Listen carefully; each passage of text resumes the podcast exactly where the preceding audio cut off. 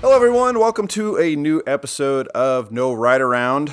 Uh, we are gonna step off the the the well-worn path of bike racing and uh, do something a little bit more entertaining and a little bit more in the uh, like I don't know if it like falls into bike culture, but just just not training and racing.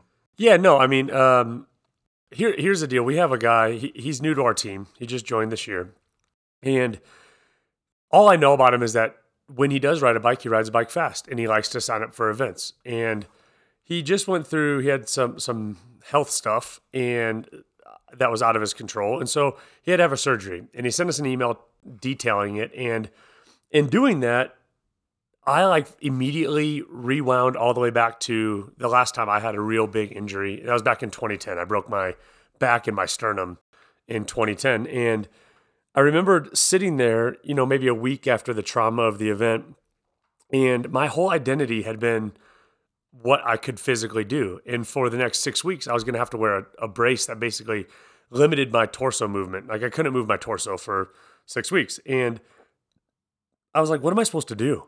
And what I, I found at the time, I, I broke my back skiing and I was really into skiing. And what I did was I watched a bunch of documentaries on skiing adjacent stories. I read books about snow science. I re- you know what I mean? Like Right. I stayed in the arena, but totally pivoted and just built a, a, a deeper understanding of this like huge category that I enjoyed a little sliver of. And with biking, what I you know recommended for this rider to do, and, and what we should all do is there's so much more than just racing a bike or riding a bike or wearing spandex. Um, bikes have been in everything from transportation piece to a social piece to an escape strategy, like you've talked about when you grew up. Like Oh, it yeah. was literally your your ticket out of the A moment. lot of things. So this idea of being outside and in nature and experiencing life on a bike, I like it on a bike better than on your feet because you get to see more. You know, um, this is about being outside, and what we're going to talk about today is some of the dark, macabre, Yeah. scary stuff of being outside. Yeah, that definitely the. Uh, so, I think we can uncork it and just say we're gonna kind of go into like the whole like missing persons aspect of being outside. Um, and you'd recommended a book to me to kind of start my journey on uh, this episode, and it's a book called The Cold Vanish, and uh, my wife Molly loves to go hiking by herself. Like every Friday when it's nice out, her and the dog. After I read that, I was like, "You're not going by yourself ever again without 17 different G- GPS trackers on you." right. Like it's uh, it is something that I'm I'm pretty positive that nobody who listens to this podcast before they go out on a bike ride thinks, hmm. Am I going to be safe? Like, it's not, you know, you don't want to crash, sure, but like you do crash. Yeah. And we get this weird thing about crashing. Uh, just this weekend, we were on a, a gravel bike ride, just a group ride, and Scott led the ride, which meant that we were going to do the most cockamamie, backwards, goofy route through sidewalks and streets and dirt paths you never even knew existed Right. which is what we did. Thank you, Scott. And at one point, he was talking to uh, this new guy to the group, this guy Eric, and uh, they talked about crashing. And he goes, "Well, you know, just I got to crash on the left side today because I crashed on the right side, or vice versa. I got to crash on the right side because I crashed on the left last time." And I was like, "No way, dude. The right side's the derailleur. Like, Yeah. always crash where Crash you're gonna left. do least." And he goes, "No, man, save." The body, not the bike. And I'm like, dude, bodies heal. Yeah. Like, that's how weird we are about Yeah. crashing. Like, my whole goal with crashing is to not hurt my bike Yeah. because I know bones and skin and all that comes back. Right. I'll heal. The bike costs money to fix. We don't think about danger. Like we, We really don't. don't. There's not there's not time for it. We oftentimes, and I'm just as guilty as anybody else that I know, of kind of not taking the outdoors as seriously as we should. Yeah. you know, specifically here in Colorado. You know, I always say you haven't lived in Colorado very long if you don't have a story about almost dying. right?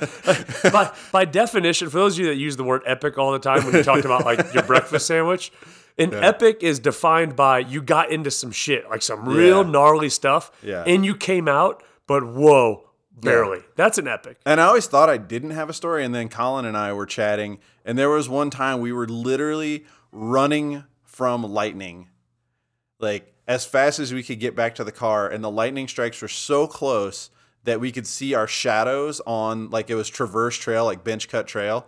We could, like, lightning was hitting, and we could see a shadow. Flash. Like, a, On- like a horror movie. Yeah, like on the side of the hill that we were riding on.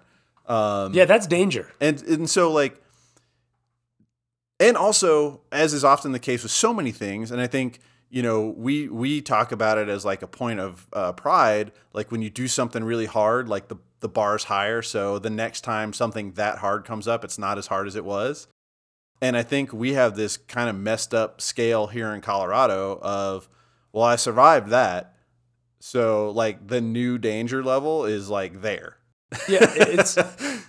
I, I just got through different book, uh, that James Clear's book, Atomic Habits, which is really cool if you're struggling with like getting from like off the pot. You know, you need to kind of move. It's a good good book on cultivating good habits, but he talks so much about how repetition is it's a double-edged sword, right? It gives you the confidence to be like, yeah, I can keep doing this, but it also makes you super complacent to how hard it was the first time. Like Yeah.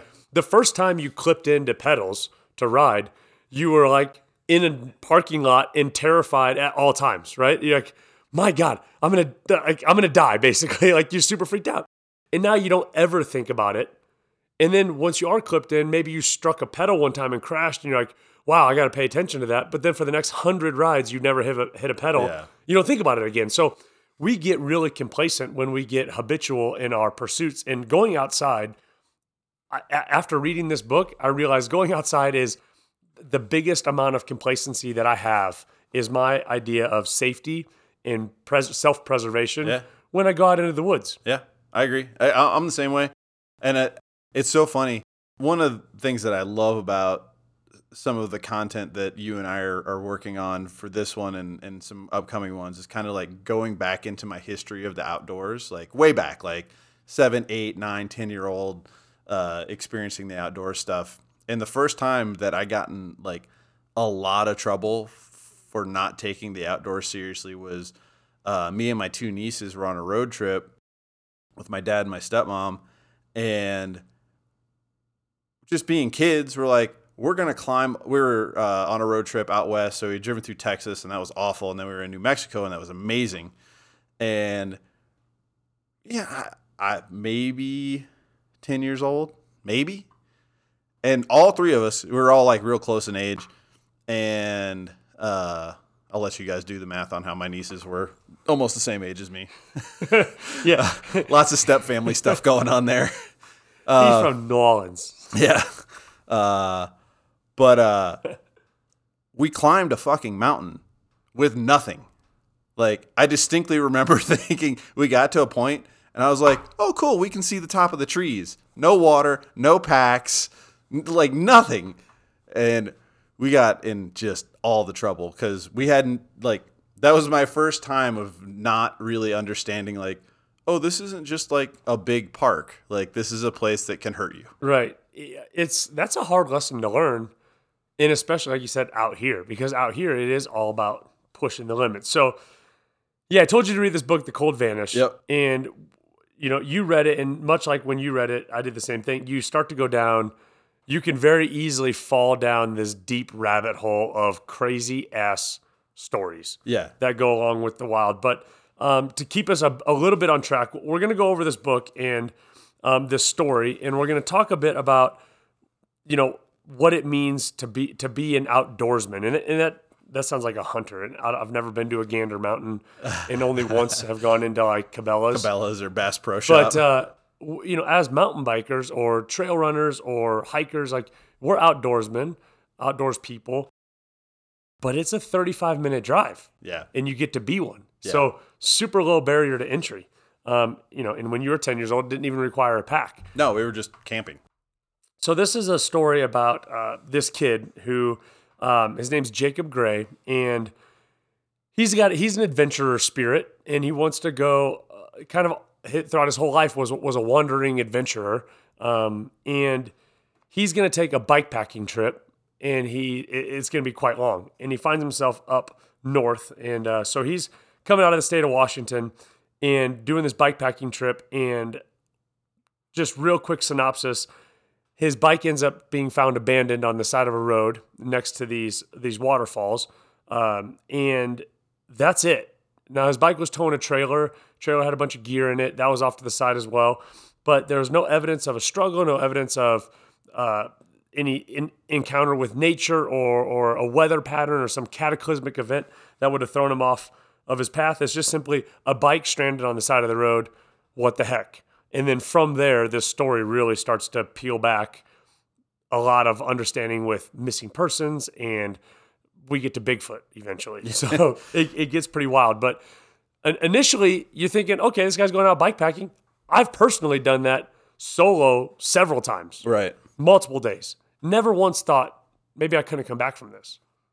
Yeah, and I- I think you know we get as as bike guys, as bike nerds, whatever you want to say, we get into this mindset of to go bike packing, I need a very specific set of stuff, and he didn't. He it was almost like he was an adventurer first and a bike rider. It just like the bike was the tool. It was just a tool, yeah. He, Um, yeah. So yeah, it was like a bike that was too small for him, towing some sort of trailer. He didn't really have a lot of like the fancy technical stuff that that you or I would say, hey, we should have, you know, uh, an ultra lightweight 30 degree bag and this and this and this. He's like, he had some wool blankets and a tent. And, Yeah, uh, he, you know, he had a so it was a red Specialized Hardrock that said Milwaukee Tools on it because his dad, Randy Gray, won it in a raffle many years ago. definitely earlier. just a giveaway bike. just a giveaway bike. And that's what he had. He fashioned a plywood rack behind the seat and bolted two milk crates to it side by side. Yeah. Yeah. And this wasn't in like the 70s, right? no, Like, this was semi recently, yeah, right? yeah, this is recent. So it's not like he just made this thing up. Um, he went missing in April of 2017. So this is this is recent. He just this is what I got.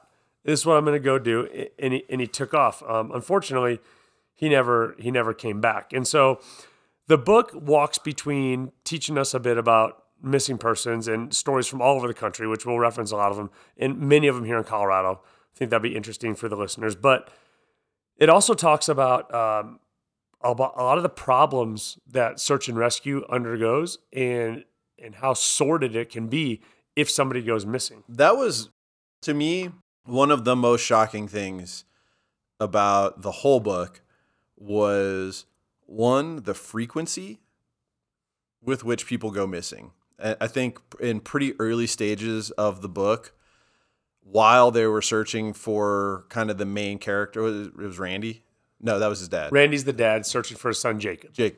Um, I think while within the first three days of them searching for Jake, um, they had to stop because like two other people or two other groups or whatever went missing in the same park Right. or something crazy. I mean, maybe it was one, maybe it was two. I don't and, remember. and they had to they had to reallocate yeah. the dogs Yeah. and They're the like, look, we've been looking and- for this guy for three days. These people just went missing, and there's there's the other fairly like like bucket of cold water in your face aspect of of this stuff is kind of and it it's not meant to be callous on the part of the search and rescue workers, but like it's almost kind of like a, a lawyer like taking a case like what are my chances of winning like they the search and rescue people and the people who organize them definitely have a little bit of that like okay if we have this brand new case do we have a better chance of saving that person versus this person that's already been gone for five days Yeah, they they talk so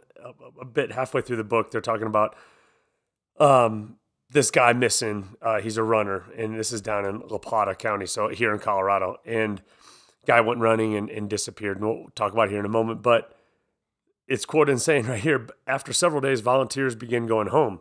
Um, they have other obligations. The few that remained did interviews, followed up on leads, worked teams and dogs, but the search was already winding down. And one volunteer is quoted as saying, We had a very limited number of people, and that's fairly typical in Colorado. You put out calls, and people say, Well, if he hasn't been found in that time, I have to go to work. yeah And that's really what it is. Um, well it's, the crews are always heavily comprised of volunteers people from the community who want to do something good Right. And and when you do get the the organizations to get involved. There's so much bureaucracy around it because of how basically how things are paid for. Yep. So we have a um, in Colorado we have that CORSAR card, the Colorado Search and Rescue card. Mm-hmm. It's five bucks for a year. Uh, I think it's like seven dollars for five years. It's, it's super low cost, and what it does is it finances basically your rescue. So in the event that you know, a few weekends ago, I took the staff on a backcountry skinning trip to a hut, which could have been It can go sideways. because sideways quick because we we went at night. We ran out of daylight, and I didn't necessarily Again, always not taking it super serious. know where we were gonna go. Um, but if something happened, somebody like hit a tree and broke a leg, you could be in a real bad pickle. So if you have to call search and rescue and they come and get you, you know, a helicopter's not cheap to fly, right? no. And so if you're out there and you don't have coverage for that, insurance for that, you're you're left holding the bag and that's a pretty expensive deal. But if you have this CORSAR card, it's not insurance, it just covers the cost of that rescue. It, it costs. It covers the cost of a helicopter ride. Which is pretty cool if three million outdoors people in Colorado all pay five bucks. Yeah. There's a lot of money to be able to rescue the two or three or five people that need it, you know? So go get one of those cards. But there's a bureaucracy to who funds and finances the rescue. So if the park wants to call in for a helicopter, but the the area that needs to be looked is on a different land management sort of property, then you got to get them involved. Yeah, so it was like state parks versus national parks, and like Department of the Interior versus the Bureau na- of the- Land Management, and oh. then the you know, and then is it is it national forest or national like there's all these Yep. different classifications, and and we know that here in Colorado because it designates if you can or can't ride a bike. Right. Like oh, it's Like I'll never. national park, not riding a bike. yeah. Done. Like my story will not end with he went mountain biking in Rocky Mountain National Forest and was never seen. Like that's not the byline. yeah, yeah, that doesn't work. so, which for me, that's why I don't go to a lot of national parks. Yeah. um, can't have dogs, can't have bikes. I'm kind of like, well, I'm, I'm out. The, like I'm the two best things. What am I going to hang out with people? Yeah. Like, I have bikes and dogs because I don't want people. I'm talking to a microphone and one dude, so that I don't have to. yeah, like, national reason- park. Built. I've built my life in a very specific way. So, uh, you know, so some of the information that we get in here is, is talking just about that. Is about the problem with how you can look for people, um, and there's no centralized system for finding out how many people are missing, or Yep. if there are people missing, or whatever it may be. There, there's there's a real disconnect between information that you want and then being able to track it down. Yeah, it's a it's like a blindfolded shell game. Like all because there's these all these different bureaus and and management organizations that handle state or federal or even municipal. Because some of the stories I think do involve people going missing in some muni- municipal areas, uh, like more like in town type stuff, and like they don't all report to the same place, so they don't share any information. So the numbers that you get, okay, how many people go missing every year? Right. So this starts to give us they they try to track down some numbers. So um, the research arm of the Department of Justice calls missing persons um, the na- the nation's silent mass disaster, and here's why. They say on any given day there's between eighty thousand and, and ninety thousand people actively listed with law enforcement as missing. Right. And so I was where, where was I over the weekend, and I saw oh in my neighbor in my neighborhood there are flyers of a girl who's missing. She's like 19 years old. Yeah, uh, is it like Amber or something? Something yeah, like yeah. that. And so, but here's how jacked up that is. It's in my neighborhood, Yep. and I don't really know her name. I kind of know what the picture looks like. Right. Like you see it, and it's almost just silent, right? Because it, I, I don't know anybody missing, so I'm not even really looking. Oh, I look, glanced at it. Yeah, I've never, I haven't seen her, and I move on. It's not something I fixate on, and that's happening. Eighty, there's eighty to ninety thousand of them today, Yeah. right now missing, and um, the majority of these they say is are of course in populated areas, um, but they say when it starts to get to the areas that aren't as populated, like what we're talking about, national parks and wildlands and forests and all that, that it becomes really challenging to figure out how many are gone. Um, they talk about what states have the most missing people. Um, don't go to Alaska. so per capita, there's 41.8 missing people for every 100,000 people in Alaska I don't like those odds. and that's a pretty that's a staggering number you know um like there's maybe only they said 309 missing persons there, but the population is only three quarters of a million people. That that's pretty freaky. So It's a lot of land up there to get lost in. that, and that's what they talk about. Arizona's number two because per capita because just how wild it is. The desert. I'm, I'm going there again next week this weekend. So let's hope that doesn't uh, come back to haunt me. But they tried to after September 11th collapse all of this data and help law enforcement agencies have a place to go and see. Um, they they mark in here though that National Park Service, Bureau of Land Management, U.S. Fish and Wildlife Service, and Bureau of Indian Affairs. Those are the ones that needed to come together to create this incident management analysis and reporting system. So it's a fifty million dollar database, but it was so flawed that Fish and Wildlife said no thanks. They they refused to use it. Um, the Bureau of Indian Affairs isn't involved at all whatsoever. So they say that only 14% of the 700, several hundred reportable incidents were actually even entered. Yeah. So they tried to create this system, and then everyone's like, well, it's all messed up and flawed. And so they don't use it. So again, it's just a scattered thing. So you don't know how many people are missing. Yeah, and and you know it it's kind of crazy to to think that a government agency there's a clear need and like the the uh, fish and wildlife. They're just like nah hard pass. Like we're just not gonna do it. Like but but no like we need to do this. Yeah, there's there's not um you know, I kind of feel like it's it's similar to what's going on in the world today where if you have a close family member that's died of COVID, you're you're probably really sensitive to all COVID related things.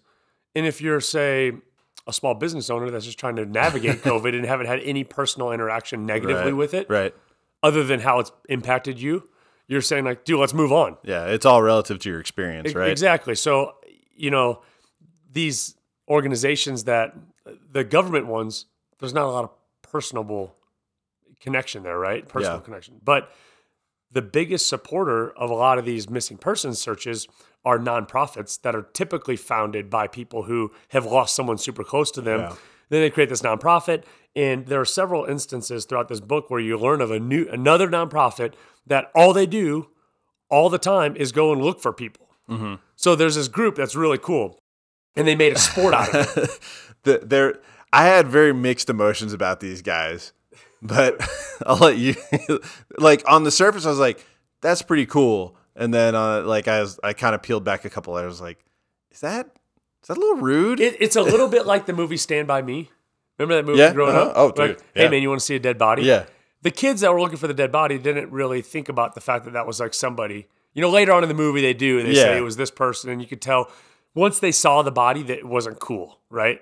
But the whole journey in the movie Stand by Me to find the body is like super cool, right? Like running on the railroad tracks, and we're di- like it's it's Snatch an their dad's gun, shooting guns in the woods, totally like the like running from the junkyard dog Yep. chopper like uh that's funny yeah, um but once they see the body they're like oh that's that wasn't yeah. that, That, cool that wasn't cool. so this group of people we're talking about there are uh, they're trail runners like adventure like more like obstacle course racer type dudes but are into orienteering and reading maps and in that sort of adventure and so they've made an adventure out of trying to find missing pe- missing persons Right, and they it's a company. it's a that you- company. they bring a military style like background and logistics and planning. And this is what we're going to do. Here's how we're going to spread out. Here's the footprint we're going to make. And these are the formations we're going to run in. But then they make it a workout yeah, and they run for 12, 16, 18, 24 hours. And they make it their basically their adventure race trying to find a missing person. yeah. Um, which I, I mean, They're helping out. They, yeah, I mean, you can't like discount the fact that they're they're out there actually trying to help find people who are missing. Um, I think, again, you know, one of the things that if your life hasn't been touched by having somebody go missing, you wouldn't know. But the author of the book, like, this is just what he does Yeah, he, he, he- kind of latches on to missing persons uh, search and rescue efforts and locks in with different groups and kind of throughout the the the there's a thread through this whole book so you know they have this whole uh they follow the whole story of uh the father and the son and they kind of he kind of bounces to like other events and other stories that tie in um and this whole time the dad just keeps calling him, "Hey, I'm going to go do this." And he drops everything And just to- goes. and just goes to drive to Vancouver, BC and take a ferry to a bunch of islands to go put up missing persons posters and drive back. And that was just what he did that week. And there's another really cool one. I think it was in Michigan, uh, where they were looking for this Native American dude, I think. Uh, and they like took a train and just got off the train at some random, like the train just stops at this place. And it was just him and one other dude. So it's everything from like these mass scale, you know, big effort search and rescues to him and one other guy with backpacks walking through marshland in Michigan or Minnesota. Or I get those those that part of the country all mixed up. they're all the same. They're all the same. Uh, just lost some listeners. Uh, um, but yeah, like this guy and and tons of people. So the guy that he was going with uh, on the train adventure was just another guy who was looking for some other guy, and he linked in with him. And it's like there's this massive network eh, of all these people who are interconnected, who just help each other out on these effectively cold cases. Yeah, I think that bringing this one back home here to Colorado, and, and like you said, he meets it's just him and one dude. He hink, links up with this guy named Alan Duffy, nicknamed Duff. And if you picture someone in your head that their name's Duff, that's kind of how they explain this guy to be. So you know he's in his old kind of beat up pickup. He's got his two bloodhounds that are his his dogs, and he's talking about this guy Duff.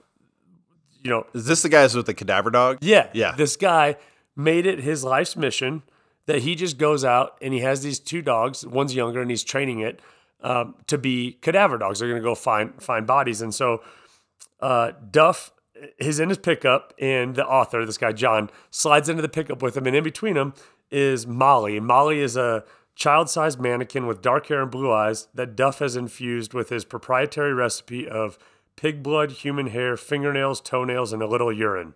So it's his version of a CPR training dummy to help his dogs find cadavers. And so he'll go out and hide it. And then he does all the training techniques with his dogs to say, hey, go find this body. So that in the event that someone does go missing, you know, at first you're trying to find the person, but then you're very quickly trying to find just the remains. And that's what this guy does. And so they're on the weedy shore of, of Hidden Lake in the Denver suburb of Westminster. They hop onto 287, cruise out to the middle of kind of nowhere, which you can get to pretty quickly on 287. And we're going to work on just finding this, this body so that we can go and find bodies. And Jon spends a handful of days with this guy trying to find it. Um, so this summer, you know, again, bringing it back to the local thing, this summer, there's a woman that, as far as I, I know, has not been found here. Um, Suzanne Morphew.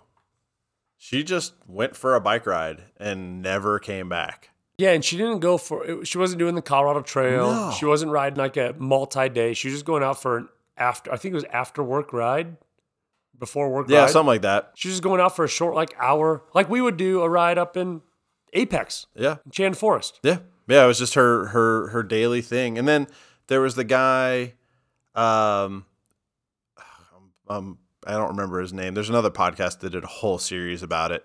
Uh The guy down south, the guy down south who was like a- Castle Rock. an icon of the sport. Everybody knew him. Yeah, longtime mountain biker. Like you know, he he worked with local trail networks, getting kids on bikes. All the bike shops knew him, and he goes out for just his regular ride, and it's gonna be like a two-hour ride, and never comes back. Yep. And they end up finally finding um, one of his shoes Yep.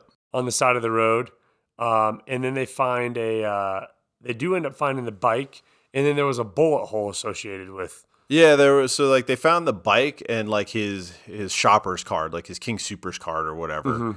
And and so that was a again, there's like so many like eye-opening things uh reading The Cold Vanish like how frequently the search and rescue parties through no fault of their own, like it's hard to to find a human in the woods, but this this illustrated the case perfectly.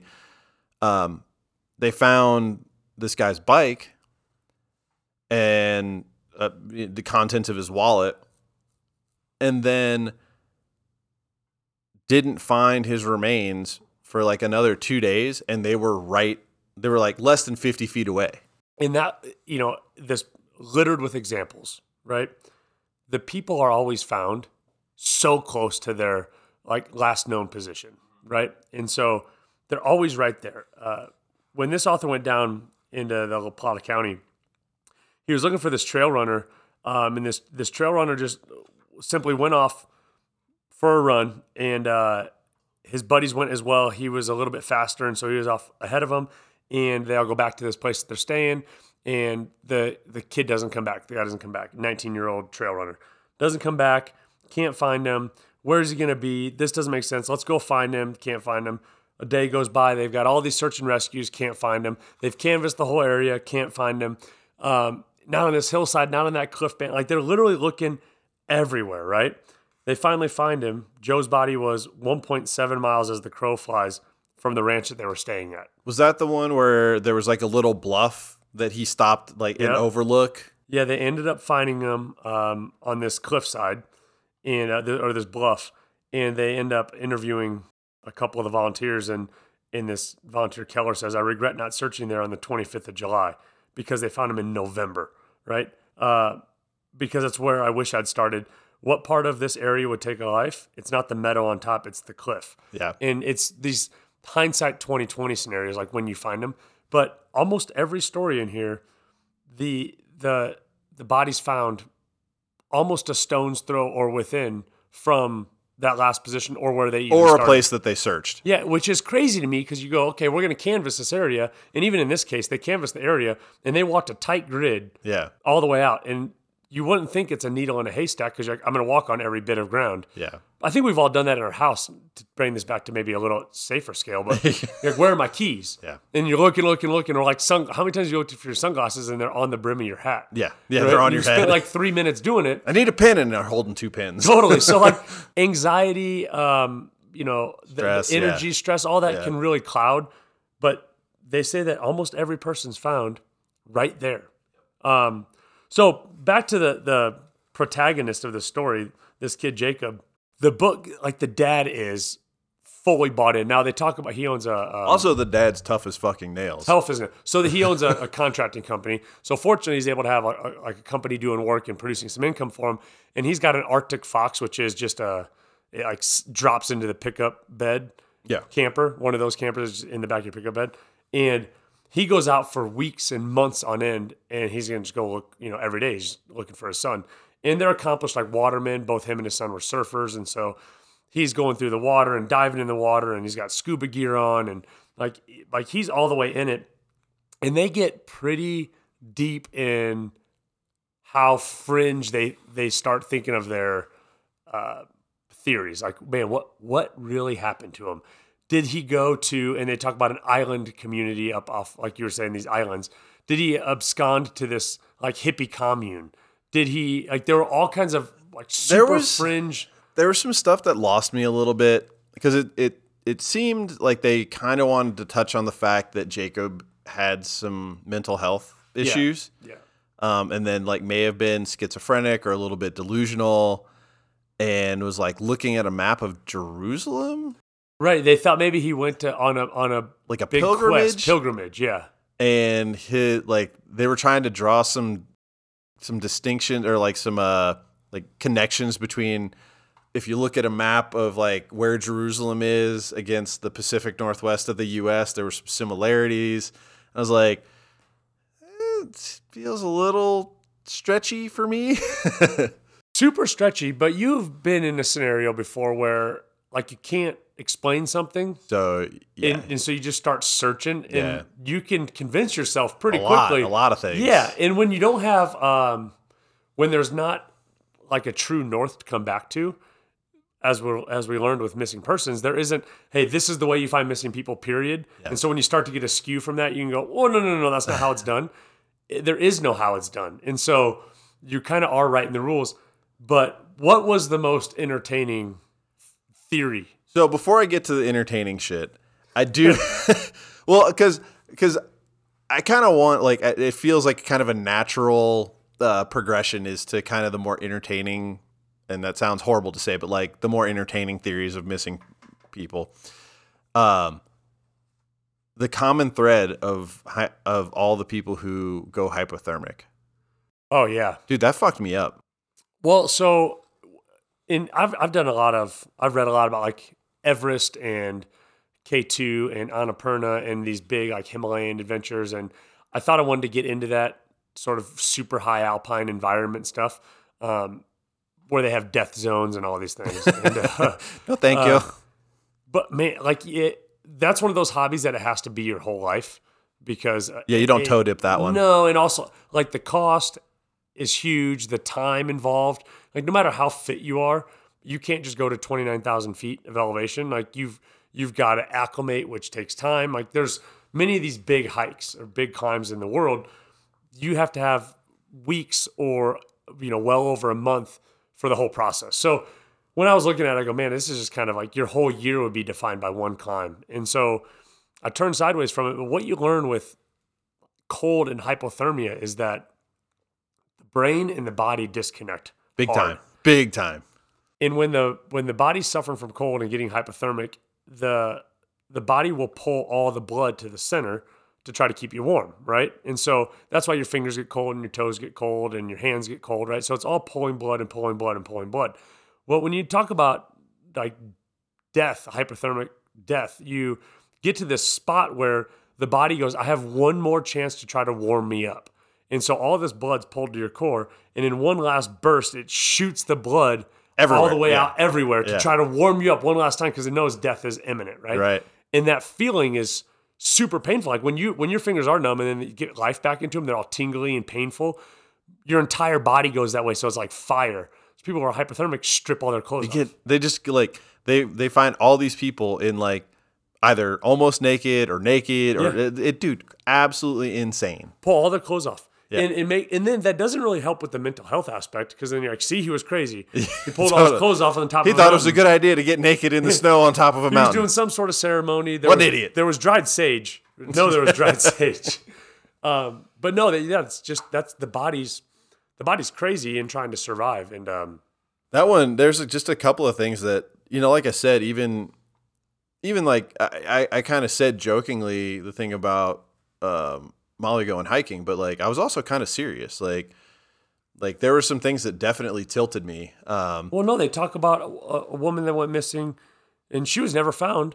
Uh, she was an accomplished Ironman competitor. oh yeah, and she was running her hills. She was doing hill repeats. she was doing hill repeats. She was doing hill repeats in their na- like now granted it was like a dirt road neighborhood so like a lot of our, our mountain communities i was just in cody park on saturday riding gravel i mean that's 15 minutes past the top of apex you're in cody park which so it's right there not even it's like 10 minutes it's right there but it feels like you're in the middle of nowhere um, dirt roads you know 50 60 houses back there but all dirt roads and that's what she's running on and gone missing Well, and and yeah, like my wife goes hiking by herself in way more remote parts of Colorado.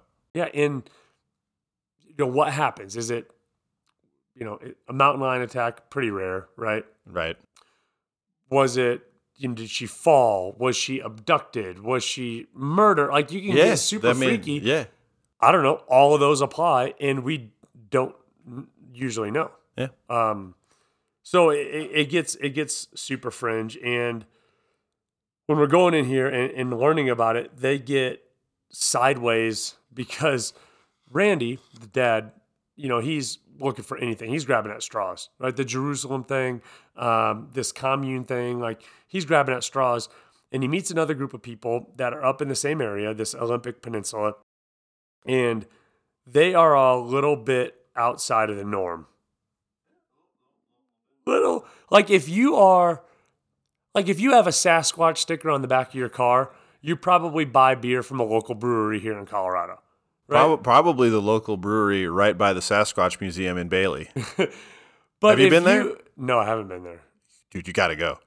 There's a Sasquatch Museum in Bailey, Colorado, and it's amazing. You might have a Sasquatch on the back of your car as a sticker if you by chance bought a Yeti SB 115 this year. Yeah. You know, you're, you're all in, Yeah. right? Um, but if you firmly believe, without a shred of doubt, that Bigfoot is real, uh, you are probably living in this barn in the middle of really nowhere. in the woods, and Randy, this dad, hell bent on finding his son, stumbles across your path, and we learn a lot about these Bigfoot people. Yeah. so there was kind of there were some I'll, I'll rewind just a little bit in saying that while I was reading the book, I, I confess to you that I kind of struggled with. It. I didn't love the writing style, but there were things that kept pulling me back in.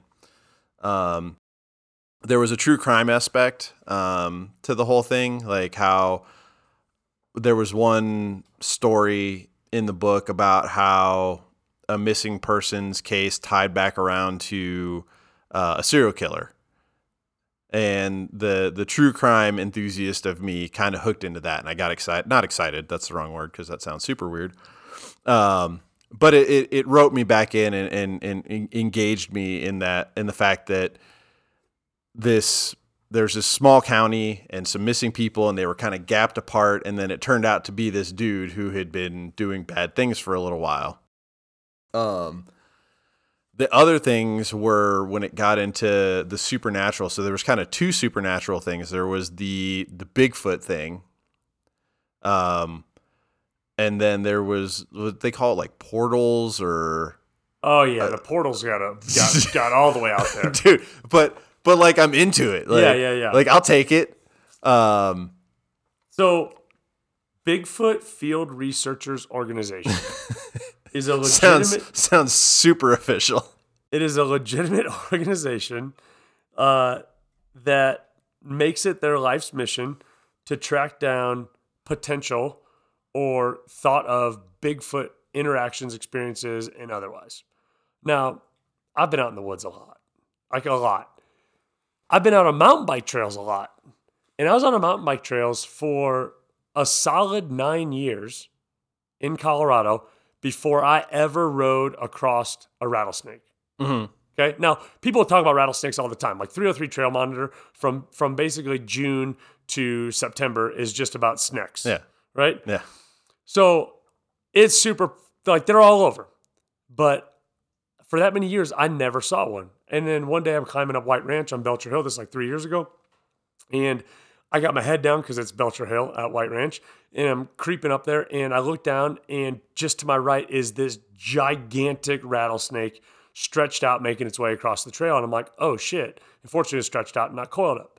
Since that snake encounter, I've seen about eight snakes in the last three years, rattlesnakes. Right. You see one, and all of a sudden, yeah. I was out in Virginia for Shenandoah 100 last year and saw a timber rattler on the trail. Like I, I feel like I'm a rattlesnake magnet now, but right. I hadn't seen one for several years. Right. So I've been in the woods a lot. I'd never seen a Bigfoot, but I had never seen a rattlesnake on the trail. right, right. Doesn't mean it doesn't exist. So the thing with Bigfoot is, as the Bigfoot researchers will tell you, that in order for a Bigfoot to go from adolescent to adult to like finally be like you can go out in the wild on your own. Oh yeah. you have to. It's like a rite of passage. It's a rite of passage. You have to stand within one meter of a human being, point blank, and them not see you. Yeah. So apparently, Bigfoot has the ability to be invisible to the human eye. Now there are like if you get into the world of physics, and and um, I've spoken with a guy who who's well published in the world of he's super smart, and it was a, a girl I dated's dad, and um, he's telling me about dark matter and then dark energy. So stuff that yeah. genu- genuinely exists, but our senses are too dumb to see them. Yeah. Right. And you can measure it. And so they know for a fact that dark matter exists. And then it gets even deeper with dark energy. So Bigfoot, if unable to be perceived by our senses, could exist. I mean, these people, I'm not saying I'm one of them. These people say that it's full on possible. And there are a ton of stories in this book that make you go, hmm, there's a, the ones that are the most believable to me are the ones that involve really little kids. Okay. So people are going to say, "What are you talking about with little kids?" And we're going to break down a couple of them for you. So, so little little little Johnny or little Jane goes missing and and we're like three two to three, two to four year old kids. I'll tell the story. You ready for it? Go for it. He's just going to read. He's got the book up. so, three year old Casey Hathaway had been missing for nearly three days near his great grandmother's rural county home in North Carolina. The weather was miserable, deadly for a three year old not geared up properly. Temperatures below freezing and rain blew in sideways, making swamps of the surrounding forest. Under three feet tall, Casey wasn't dressed for cold, wet nights. He had no food or water, so he goes missing from the grandma's house. At one point, more than 500 volunteers aided in the search for Casey. Foot searchers worked a grid through the woods, starting at the boy's last known point, his great grandmother's uh, front yard, and walking line of sight so that chances of missing a clue were minimal. Crack K9 teams were quickly brought in, and a heat seeking FLIR equipped helicopter flew almost constantly in the search for Casey. None of those resources proved effective.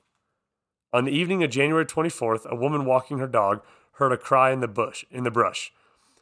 Shane, an EMS coordinator, and his team walked through the waist deep water where they found the little boy wet but alive, entangled in briars and whimpering for his mother. He checked out fine at the hospital, and within a couple of hours, he was eating Cheerios and watching cartoons. The spot where he was pulled from the brambles was a quarter mile from his great grandmother's house. So the author had been following this story with keen interest and uh, and learned quite a bit and was trying to figure out how Casey managed to avoid deadly hypothermia um, when similar weather had killed scores of adults. Casey's story gained international media attention when he told his grandmother that while he was missing, he'd been kept company and taken care of by a bear. Yeah. Like that kid. What? what the fuck? A three year old can't craft. Like, they make up stories, right? But they're like, I got picked up by a unicorn and then dropped onto the moon, and then I flew my space shuttle Yeah. to have some pizza Yeah. with Elvis. Not I got taken care of by the bear. yeah. So they say that, you know, like, how does a child travel uh, in, in 4,000 feet elevation in this nasty weather, or in Casey's case, travel through waist deep swamp water and live for three days in below freezing temperature and sideways rain?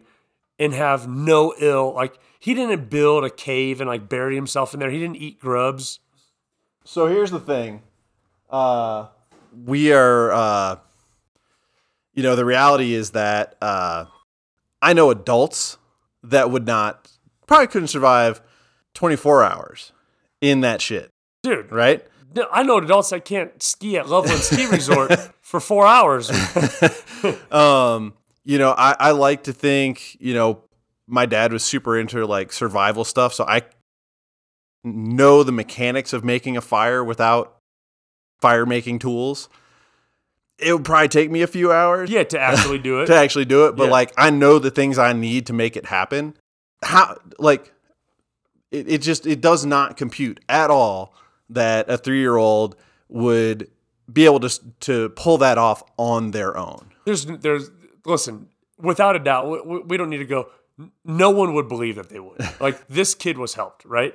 Uh, it's just a matter of by whom, how, whatever. And this three year old's like, I was a bear man, Yeah. took care of And me. there's like story after story after Oh story. yeah, they talk about. There's this other a local Colorado story. A kid, uh, Jared, goes missing from Littleton, Colorado. Um, he was out with uh, in the Poudre River Canyon, and they say that ultimately, when he was found, finally found, sometime later, um, they found clothing that was confirmed to belong to him, and then there was a single tooth, and then the piece of the top of his skull was found, so they were able to identify that it was him. Um, but when they went to look at the found clothing, they saw that the sneakers he was wearing were perfectly well kept. Like they weren't like mangled, like he'd been walking around. They were like well kept. They said they actually matched a pair of uh, the same pair of shoes unused at his house. Um, four years later, the shoes look like they were well kept for.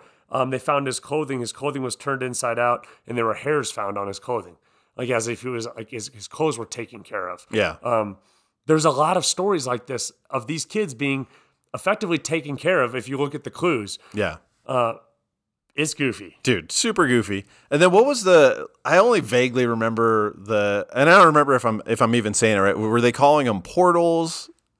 But basically like these energetic hotspots that people would just like walk through and disappear. Yeah, it in like, Like, so. I That never, one I, I'm a little less into that one, but Yeah. like I- I'll definitely like uh, for the purpose of entertainment, I'll take the I'll take the journey into some some ridiculous shit. Yeah, they they t- they say that. Um, so the 37th parallel is known as America's Paranormal Highway and runs through the UFO hotspot of the country. Yeah, I'll take it. I'm in. Yeah, and so Aliens, I'm all in. yeah, with all that now, I was told about another podcast about the desert, and I don't remember the exact name, but um, it centers on like the Mojave Desert and a lot of the UFO stuff. And one of our other guys on the team, he he listens to this podcast pretty religiously. So that stuff, I'm not a big sci-fi guy, right? I'm much Nah. more of like I want to.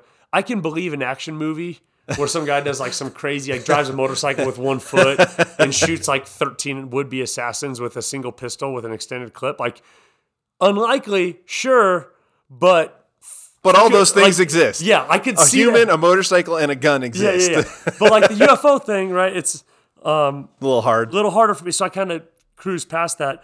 What I can't cruise past is that on any given day, you could go out and ride your bike and never come back ever again. Yeah. And there aren't enough clues to find out what happened, where you are, or or, or give closure Sure. to the people that are looking for you. And and with this story with Jacob Gray, you know they've gone from right in the water, right by where the bike was found, to just further downstream, to all the way downstream, to all right, maybe the islands in Vancouver, maybe freaking Jerusalem. Like they've been all over, right?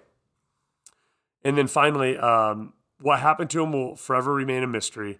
The autopsy work done at King County, Seattle, uh, was inconclusive, but they positively identified Jacob through dental records. Right. Um, it's likely he succumbed to hypothermia.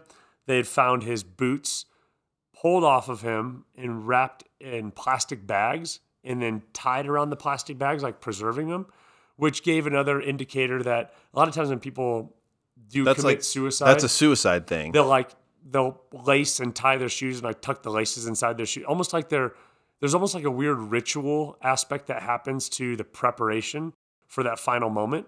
And um so they had found they had found that but they ultimately find where where he went missing um and some hikers had found him. And the dad goes and makes kind of like a pilgrimage style hike and he calls the the author and he's like hey i mean this is what i'm doing. And they hike up there and they have a moment where they they get to be exactly in the spot which was this little like cut in ledge overlooking this good, big vista that that jacob ultimately died from and it was just up the hill side basically up the yeah, and it was something that they had looked at searching. Yeah, many times over, and and, and they'd always said that like he wouldn't go or that he would have gone up. Like that was, and they say a lot of people when they do go missing, missing persons are found up, and it's typically them trying to find like a vantage point Yep. to see where they are. Um, but they found him up there, and uh, and that's kind of how the book ends. I mean, there's closure in the fact that they find him. They don't know how it happened, why it happened. Obviously, there's no answers, and that's I think that's the biggest hmm with the whole deal. Yeah. The book definitely achieved through the eyes of the dad Randy. It definitely up until like the very end of the book, I was like, man, maybe they find this kid. Like there's a couple of times where I was like on board with the narrative that maybe uh, Jacob comes back home. Um, but suffice to say that that ends up not being the case. Um, yeah, um, that's a it's a heavy heavy episode. Yeah, the so the the dad finishes off like kind of the book closes uh, with the author sitting in, in a lawn, sitting in lawn chairs uh, around a small fire outside of this uh, Sasquatch barn, right? Love the Sasquatch barn.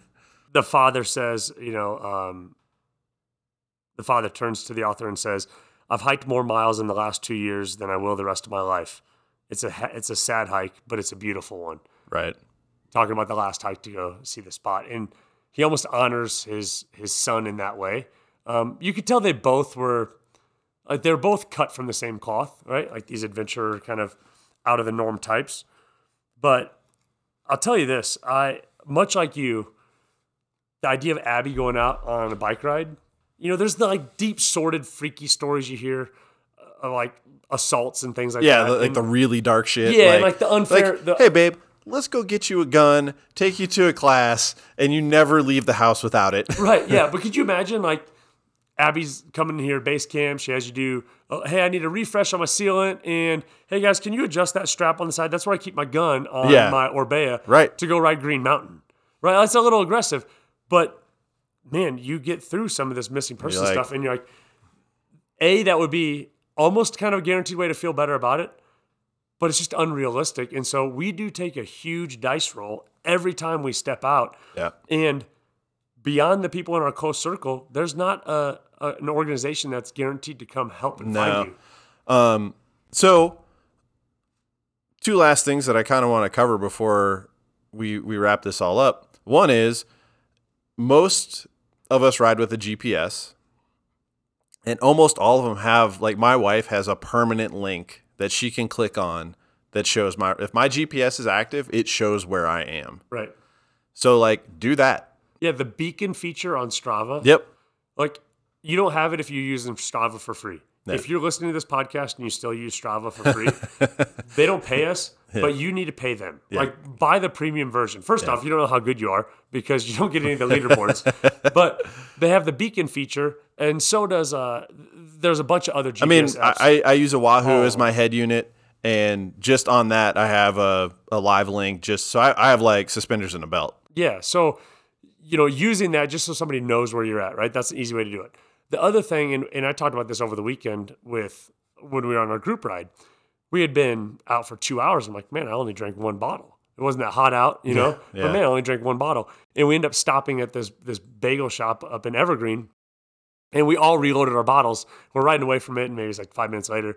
And Scott's like, man, yeah, I only drank a bottle too. And I reloaded. For some reason, I had to reload both of mine. So we both had full bottles. And I made the comment, like, yeah, man, but I reload them because I could blow a wheel up and have to walk for the next three hours. Right. And so when I go and ride, even if I'm doing an hour ride at Green Mountain, I throw at least a goo packet in my pocket because if I do break something that now that 10 minute ride back to the car is 55 minutes, right? I might be hungry. Okay. If you get a little further from Green Mountain and you're going to do like a ride at Centennial Cone, you could be four hour, three hours Yeah. from your car. Yeah, and you know, so for just a reference point, you know, Green Mountain is 20 minutes from the neighborhood that we live slash work out slash operate businesses in, and Centennial Cone is 50. Yeah. But the trail, like that, that 30 minutes, like when you're on the backside of Centennial Cone, You have no phone service. no no phone service. And if you're you're, on the far side, you're- you're, in Golden Gate Canyon. You're eight miles from where your car was. yeah, And if you walk fast, that's four hours, right. right? You can ride it in hardly no time. Yeah. But if you walk fast, like if you walk, not fast, if you walk at a decent clip, that's four hours, three and a half to four hours. Yeah, hike So- faster than two and a half miles an hour with a bike. Yeah, yeah, let's see you do it. and so in bike shoes. Uh, another thing that that I do now, uh, this came from my buddy Scott. I was rifling through his glove box. I wasn't like searching for anything, but uh, I think I was getting What do you got in here? a napkin or something. Um, and he has in with his registration, he has like a hundred dollar bill folded up and Sure. stuffed in there.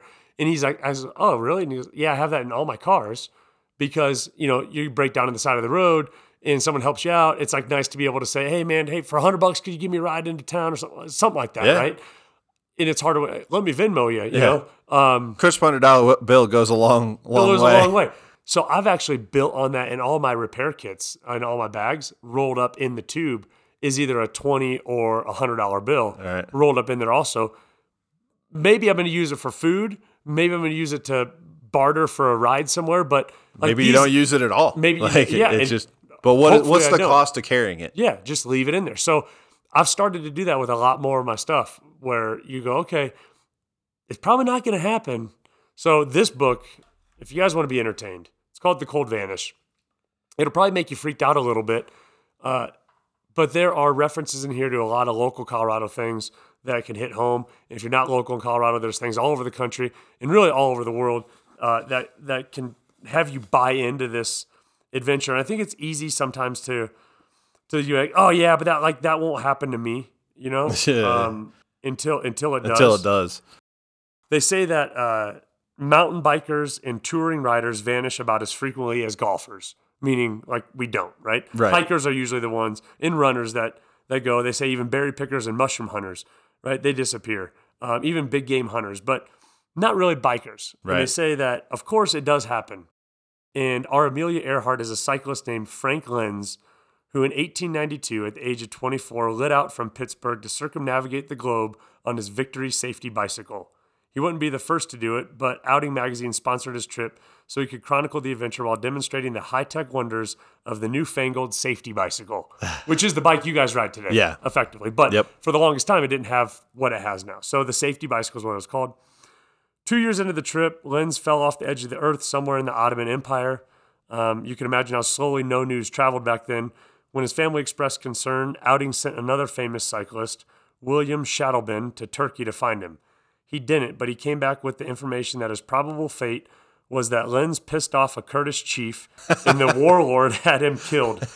At the time of Sachtleben's rescue attempt, uh, this was considered on par with the famous hunt for David Livingstone. So you hear these like super old stories, like, oh, well, he got into some trouble with a Kurdish warlord who chopped his head off. It was back in the 1800s.